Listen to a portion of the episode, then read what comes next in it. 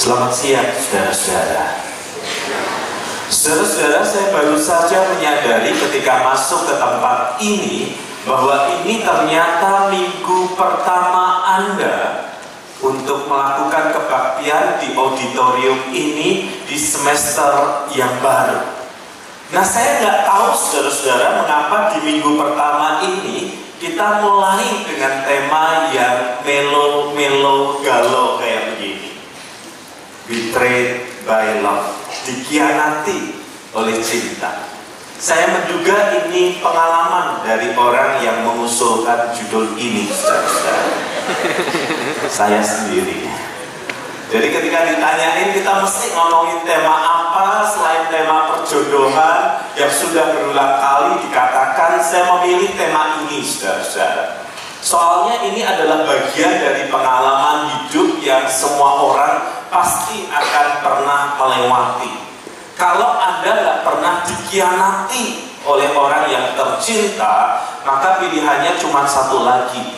Andalah pengkhianatnya. Jadi silahkan setuju nggak sih? Langsung yang baru saja terluka Februari kemarin 14 bilang setuju begitu ya. Dan Valentine baru saja berlalu mungkin tidak sama seperti harapan Anda dan di ruang konseling saya itu selalu ada pertanyaan sederhana seperti ini saudara-saudara itu berulang kali ditanyakan Mengapa orang yang tercinta melukai saya? Suami menanyakan ini dan berkata kenapa istri saya melukai saya. Seorang istri menanyakan kenapa suami saya berselingkuh dan melukai saya. Seorang mahasiswa bertanya kenapa pacarnya melukai dirinya. Seorang mahasiswi bertanya mengapa pacarnya orang lain melukai dirinya. Hidup ini kompleks, saudara-saudara, segala macam kemungkinan bisa terjadi kan.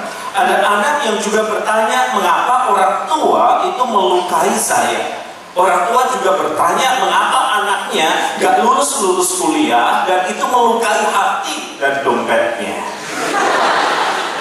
Itu bisa jadi Anda, saudara-saudara.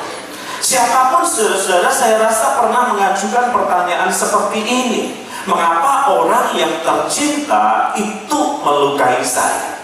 Dan jawaban saya, saudara-saudara, adalah selalu standar dalam berbagai situasi kehidupan ini. Ketika orang bertanya mengapa orang yang tercinta melukai saya, ya saya menjawab siapa lagi yang bisa melukai selain dia yang dekat di hati. Melukai hati itu boleh butuh jarak yang tepat, saudara-saudara. Tidak bisa dari jauh.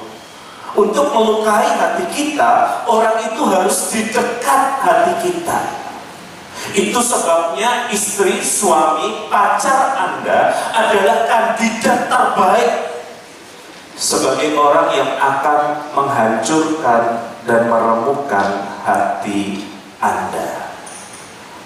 Kita jarang sekali terluka oleh orang yang jauh dari kita, saudara-saudara. Kalau di tengah jalan saya ketemu orang asing dan dia itu marah dengan cara saya menyetir dan membuka jendelanya dan berteriak maaf, bodoh, maka saya bisa dalam hati hanya berdiam diri dan berkata saya bodoh nggak apa-apa, tetapi yang teriak itu gila.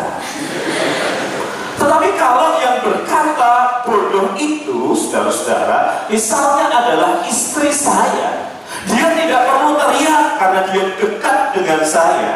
Dia hanya perlu berkata dengan mata tertuju kepada saya dengan tajam dan hanya perlu berbisik bahkan kamu bodoh. Maka kata orang sakitnya itu dalam di. Ingat saudara-saudara untuk melukai kita orang itu butuh dekat dengan kita. Luka hati kita dalam tanda kutip yang terbaik. Luka hati yang terbaik itu dimulai berasal dari orang yang paling dekat dengan kita. Pacar Anda, orang tua Anda, orang-orang terdekat Anda adalah orang-orang yang akan melukai Anda dan saya dengan cara yang begitu menyakitkan. Sebaliknya ketika kita mencintai seseorang, saudara-saudara, selalu ingat kita itu bukan hanya bisa mencintai, tetapi kita adalah kandidat terbaik. Orang yang akan melukai hatinya dengan begitu serius.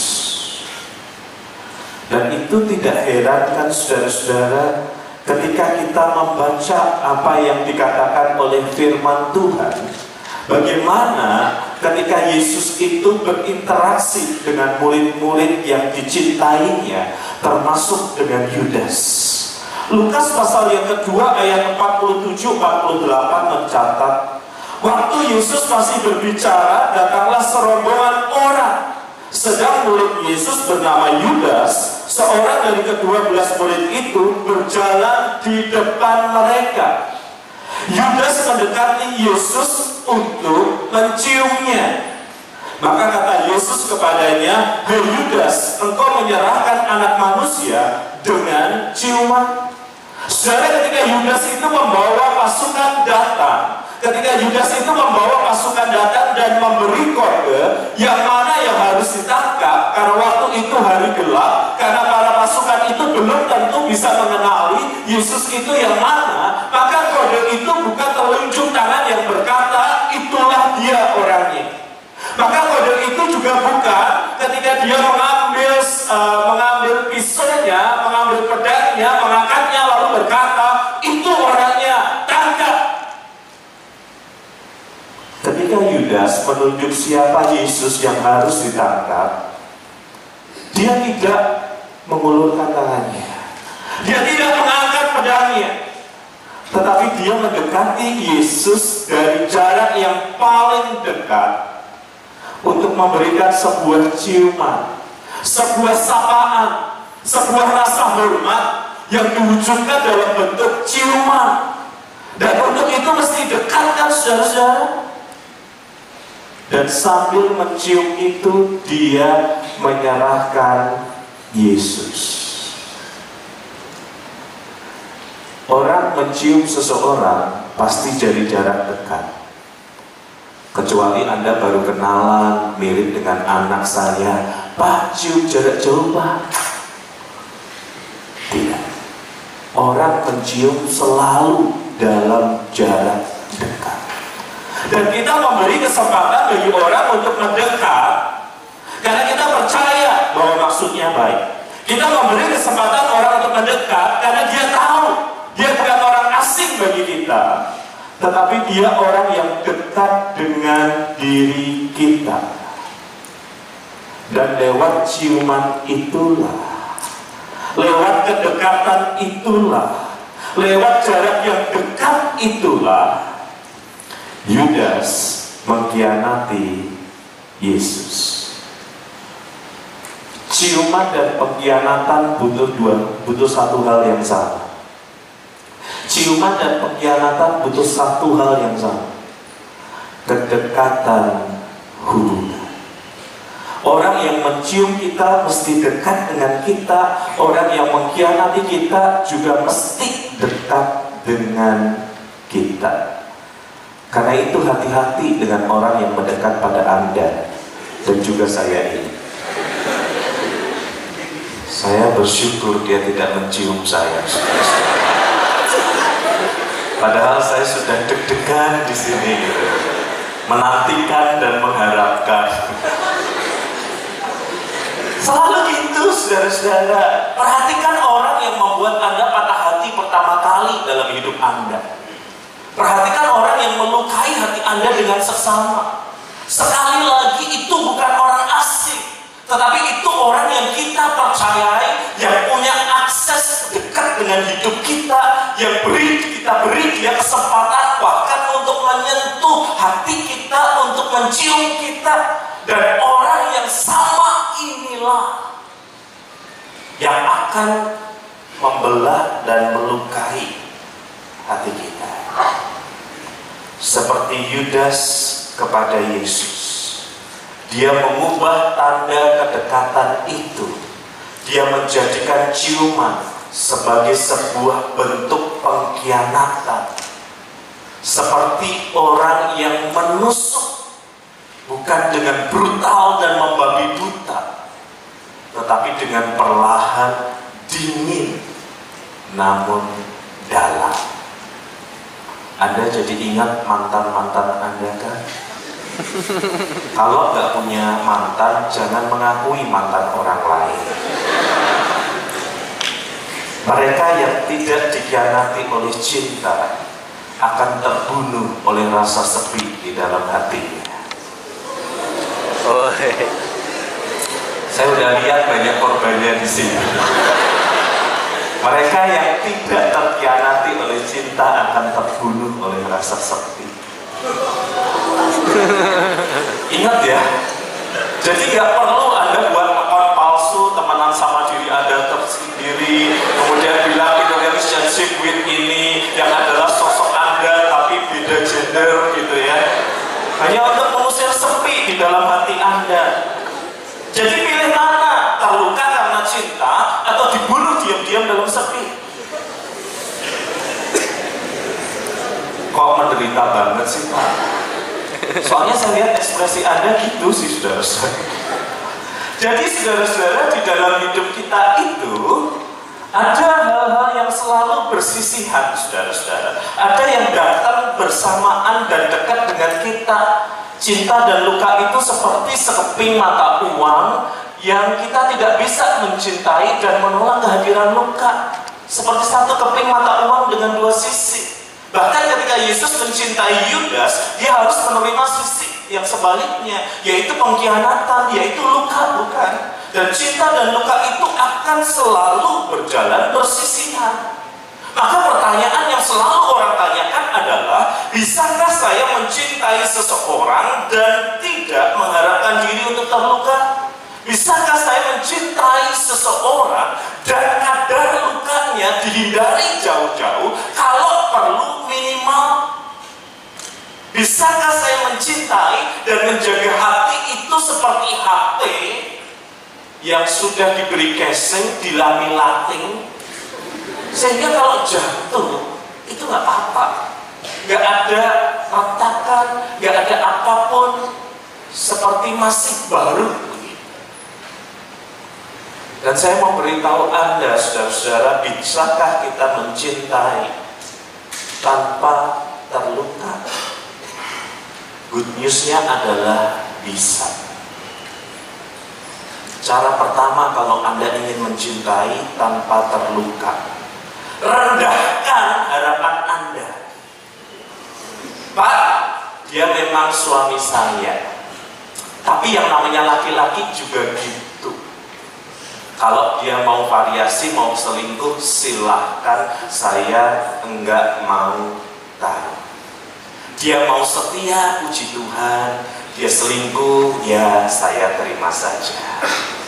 Saya punya pacar pak, dia mau dengan saya, saya bersyukur. Kalau hatinya dibagi orang lain, ya haleluya.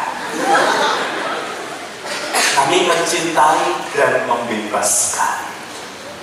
Kalau Anda mau mencintai dan Anda tidak mau terluka, rendahkan harapan Anda. Jangan tuntut didatangi malam minggu, jangan tuntut ditraktir makan, jangan tuntut kesetiaan. Katakan kepada diri Anda, sudah ada yang kilaf mencintai saya itu udah cukup. Jadi tujuh tahun tidak diajak menikah nggak masalah. 15 tahun belum menikah nggak apa-apa. 20 tahun kemudian dia menikahi orang lain. Katakan puji Tuhan. Kalau Anda nggak mau terluka ketika mencintai, rendahkan hadapan Anda. Tapi pertanyaannya adalah, bisakah Anda merendahkan atau bahkan tidak punya ekspektasi apa-apa terhadap orang yang Anda cintai?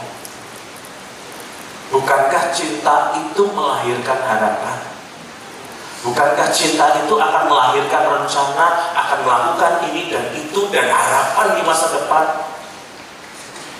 Dan bukankah mungkin Anda yang sudah pacaran pun sudah mulai berdebat Nama anak kita nanti siapa laki atau perempuan dua atau sepuluh. Di mana ada cinta saudara-saudara di situ harapan berseri. Karena itu anda bicaranya ke depan ke depan ke depan ke depan. Walaupun skripsi belum tentu anda lulus.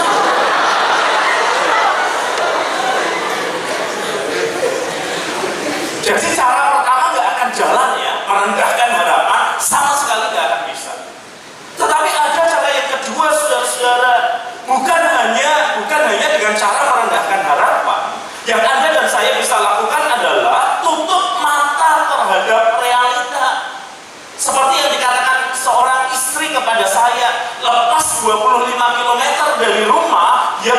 saya pak terserah mau dia ngapain saya akan tutup mata. Saya dengar kabar dia di kota lain tidur dengan orang lain. Saya tutup mata saya nggak mau dengar. Saya dengar dia di sana bahkan pacarnya juga pria saya nggak mau dengar tutup mata terhadap realita jadi kalau pacar anda nggak bisa dihubungi dan anda dapat teman eh, kabar dari teman dia lagi makan berdua dengan temannya tutup mata katakan tidak. Dia pasti tidur di kos-kosannya.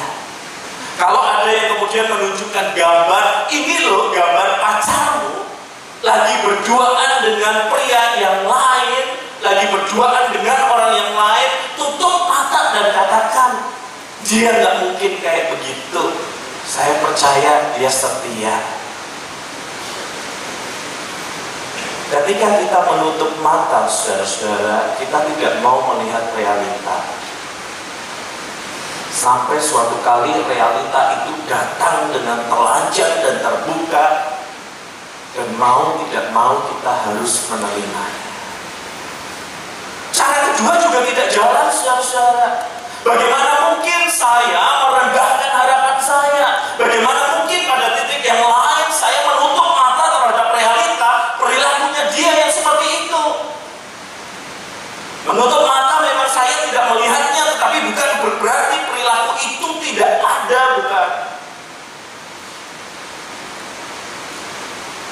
bisakah kita mencintai dan berharap tidak terluka kalau kita tidak bisa mencintai sambil merendahkan harapan, kalau kita tidak bisa mencintai sambil menutup mata, orang biasanya menempuh jalan ketiga, saudara-saudara, khususnya mereka yang sudah berumah tangga. Saya ingin mencintai, tapi saya tidak ingin terluka. Saya ingin mencintai, tetapi saya tidak ingin berkonflik dalam. Maka apa yang dilakukan? Atur jarak mereka yang sudah menikah tahu cara ini. Saya suami posisinya ibarat kata di sini. Ini istri di sini. Kami mengatur jarak aman. Demikian juga yang pacaran lama yang sudah mengenal pacarnya pada umumnya tahu cara ini. Pak, kalau saya ngomong topik AIDS, suami atau pacar saya pasti marah, kami pasti berkonflik. Jadi saya tidak mau ngomong topik X. Pak, kalau saya bicara menanyakan tentang topik Y, maka istri saya akan mulai berbicara seperti burung yang berkicau dari terbit matahari hingga sampai tenggelam. Jangankan istri, pacar saja bisa begitu. Sampai salah satu bertanya, apa perempuan kalau marah begitu pak? Selalu histeris dan kemudian historis. Emosinya tinggi dan yang lama disangkut-sangkutin. Sampai sejak zaman di Ponegoro perang itu loh pak daripada istri atau pacar saya menjadi histeris dan historis lebih baik saya berdiam diri. Jangan bicara topik Y karena topik Y itu bisa membuat dia menjadi orang yang dibicarakan dalam Alkitab. Jenis ini nggak bisa diusir kecuali dengan doa dan puasa.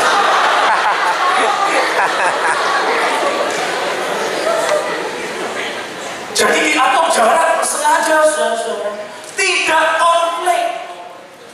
Topik-topik tertentu dihindari masalah-masalah tertentu tidak mau dipercakapkan tidak berkonflik. Tetapi ada jarak. Dan di dalam jarak itulah dalam tanda kutip good friend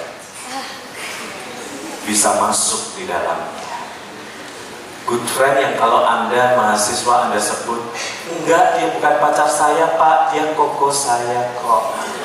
Udah saya anggap seperti koko. Tapi makan malam berdua di tanggal 14. Ah, dia bukan pacar saya, Pak. Dia sahabat saya. Dia itu lebih muda dari saya, dari kota kampung halaman yang sama. Dia itu adik saya.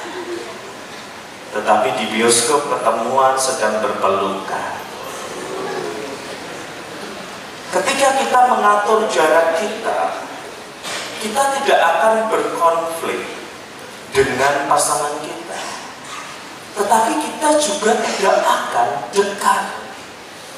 Karena kita hanya bisa dicintai sejauh kita membuka. Kita hanya bisa dicintai sejauh kita membuka diri. Tapi kalau membuka diri Anda sudah tahu bukan? Bahwa konflik kemungkinan terjadi. Masalah mungkin ada. Ada kemungkinan bukan hanya yang perempuan, tetapi yang laki-laki yang juga menjadi histeris dan histeris. Dan konflik itu melelahkan sehingga kita tidak mau berkonflik, sehingga kita memperhatikan dan mempertahankan zona aman dan nyaman. Tetapi ketika kita menjaga zona aman dan nyaman, maka pesaing bisa muncul di tikungan jalan. Waspadai dia bisa menikung Anda di ujung perjalanan cinta Anda. Jadi bagaimana saudara-saudara? Kalau saya merendahkan harapan saya, saya tidak mungkin karena cinta selalu melahirkan harapan. Kalau saya menyangkali keadaan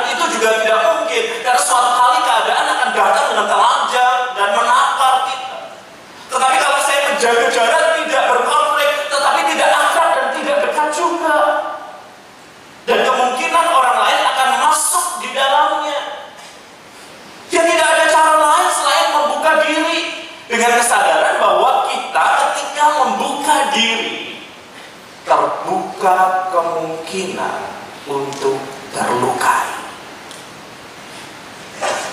Makanya saya sebel saudara-saudara setiap kali mendengar cerita diakhiri dengan perkataan dan mereka hidup bahagia selama-lamanya.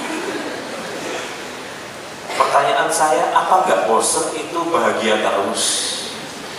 Kalau hanya kenal bahagia, dari mana dia itu dia tahu itu bahagia? Kalau dia tidak pernah terluka, bukankah luka yang mengajarkan kita bahwa ada bahagia dalam hidup ini? Tapi kalau anda terluka terus mirip wajah anda, kapan bahagianya? Ingat, kalau hati tidak terluka, kita akan dibunuh oleh Anda mendengar saya yang baik. Dan memang realita hidup pernikahan ya memang seperti itu. Ada keributan, ada kerukunan. Ada ributnya, ada rukunnya, dan itu terus seperti itu. Dan hanya di dalam proses seperti itu, maka cinta itu akan mendalam. Cinta tidak akan mendalam hanya dengan sebuah rayuan. Cinta tidak hanya mendalam dengan lewat sebuah pelukan dan sentuhan. Cinta itu mendalam lewat tarikan liput dan rukun memperdalam cinta kita. Dan itu sebabnya ketika Anda ketemu dengan mereka yang ulang tahun pernikahan 25, 50, 60 tahun, 70 tahun saya pernah melayani. Amin benar ya saudara-saudara. Menikah umur 16, 70 tahun pernikahan, umur 86 sama 85 masih memanggil sayang, Hani dengan perkataan-perkataan kita kalau dengerin itu duh kayak orang muda tapi waktu habis acara saya nanya om kok manggilnya seru ya Hani cinta saya si om cuma berbisik kamu jangan kasih tahu orang ya iya kenapa Aku lali bujuku jenenge sapa. Kalau Anda nggak ngerti terjemahannya, lihat subtitlesnya. Mereka yang sudah lama menjalani pernikahan itu, ketika mereka masih tetap bersatu cinta mereka, memang tidak menggelegar keluar seperti soda yang barusan dibuka, mirip dengan orang yang baru pacaran itu. Tetapi cinta mereka mendalam, dan cinta mereka mendalam itu karena mereka ditarik kiri kanan lewat cinta dan luka, ribut dan rukun. Dan cara yang akan membuat cinta itu dewasa dan mendalam.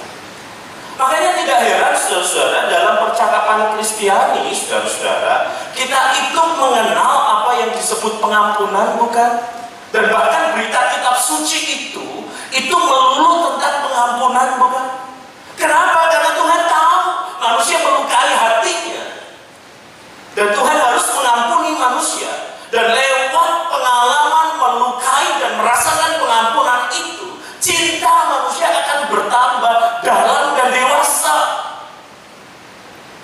Tuhan tahu manusia bertumbuh menumbuhkan cinta itu mesti lewat pengalaman bahwa dia diterima, bahwa dia diampuni. Dan maka berita kitab suci yang utama adalah tentang pengampunan ilahi itu. Bukan supaya kita makin takut kepadanya, tetapi supaya kita makin menghargai pengampunannya, cintanya, dan cinta kita makin mendalam. Dan kerangka yang sama dipakai dalam relasi antar manusia. Ketika Yusuf berkata, "Kamu memang mereka-rekakan yang jahat."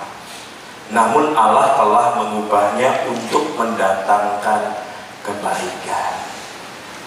Pengampunan itu merekatkan kembali hubungan. Saudara-saudaranya takut karena mereka telah bersalah, telah melukai, telah membinasakan hidup Yusuf. Tetapi lewat pengampunan itu, Yusuf membuka jembatan. Kamu memang merekan-rekan yang jahat, tetapi Allah telah mengubahnya untuk kebaikan. Kesadaran ada Allah yang berdaulat, yang berkarya. Itu salah satu hal yang menyebabkan pengampunan itu mungkin. Kita membuka hati dan hidup kita kembali untuk yang melukai kita. Di bagian lain dari firman Tuhan, saudara-saudara, Rasul Petrus pernah berkata, tetapi yang terutama kasihlah seorang akan yang lain. Perhatikan anak kalimat ini, sebab kasih menutupi banyak sekali dosa. Kata yang dipakai adalah menutupi. Di dalam bahasa Indonesia ada beda jelas menutupi dengan menutup-nutupi. Kalau menutup-nutupi sesuatu itu ada dan tidak mau diakui. Itu menutup-nutupi. Ada diberi cover supaya kelihatan tidak ada. Jadi kalau Anda mengambil gambar Anda swafoto selfie, duh kok merah-merah karena jerawat. Ada jerawat dan harus ditutup-tutupi. Ceklak ceklik ceklak ceklik sebentar wajah Anda mulus sampai Anda tidak mengenali bahwa itu Anda. Potret terbaik Anda hasil menutup-nutupi sesuatu itu dijadiin profil picture. Yang terbaik kan? Kan kita harus menangkap mangsa kita. Potretnya udah terbaik dan kemudian orang ketemu kita dan dia bengong. Kok mirip tapi warna kulit kok lain? Kok mirip tetapi yang digambar kok lebih halus dan kita berkata itu saudari kembar saya itu menutup-nutupi sesuatu ada, coba dianggap tidak ada. Tetapi kata menutupi dalam pengampunan berbicara lain, saudara-saudara. Mengakui ada jarak akibat luka. Bukankah kita kalau terluka dengan orang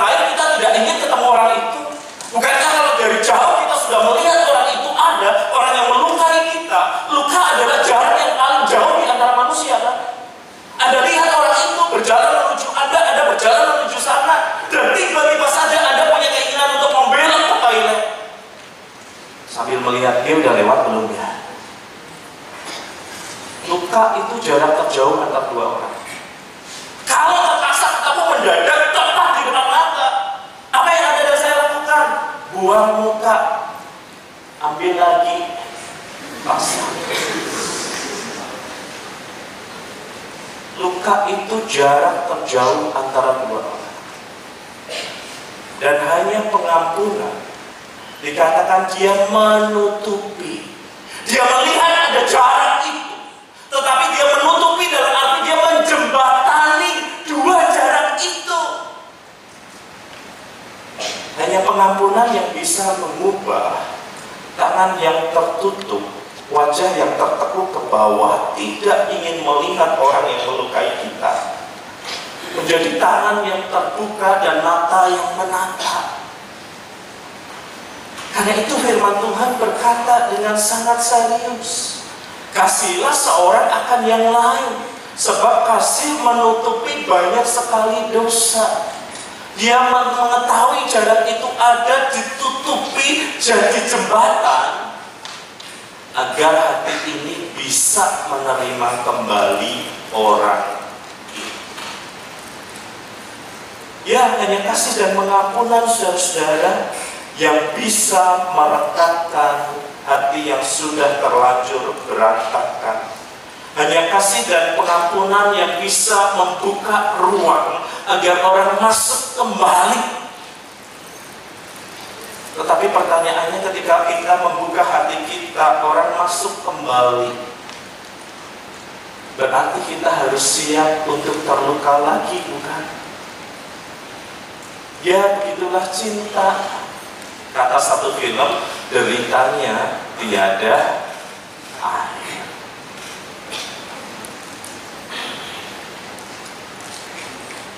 Ketika saya membaca tentang akhir hidup Yesus Saudara-saudara Saya memperhatikan kembali kata-kata ini Lalu ia mengambil roti, mengucap syukur, memecah-mecahkannya dan memberikan kepada mereka.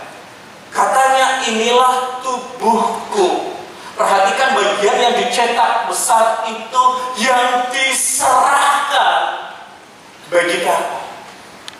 Dan kemudian dia mengambil cawan minum dan berkata cawan ini adalah darahku perjanjian baru oleh darahku. Perhatikan bagian yang dicetak tebal ini yang ditumpahkan bagi kamu. Ini Yesus sebelum dia naik ke atas kayu salib. Dia mengajar dan menunjukkan kepada saya dan Anda apa arti mencintai. Ketika kita mencintai seseorang, kita membuka hidup kita. Dan ketika kita membuka hidup kita seperti Yesus. Kita menjadikan diri kita rapuh di hadapan orang yang mencintai kita. Karena itu dia berkata, ini tubuhku dipecahkan bagimu yang aku cintai. Ini darahku dicurahkan bagimu. Orang yang sungguh-sungguh mencintai seperti Yesus Hidupnya menjadi rapuh di hadapan orang yang dicintai Karena cinta itu menuntut dia membuka hidupnya seluas-luasnya dan sedalam-dalamnya. Mencintai itu bukan menawarkan keperkasaan. Jangan saya bisa menemani kamu. Itu gak perlu cinta, security juga bisa. Mencintai itu tidak menawarkan kesanggupan untuk setia mendampingi. Saya akan mendampingimu sampai kematian memisahkan. Tapi kalau bisa kamu duluan itu nggak usah seorang pacar perempuan, babysitter juga bisa. Mencintai itu seperti Yesus, membuka hidup, menawarkan sebuah keraguan. Tubuhku dipecahkan bagimu, darahku dicurahkan untukmu.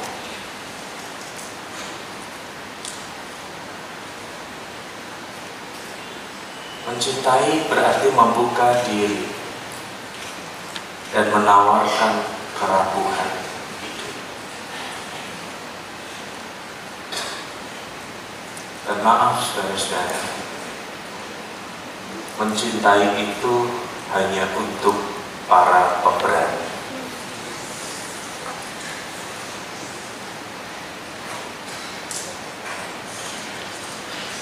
Dan mengkhianati hanya untuk para pengecut yang memikirkan dirinya sendiri.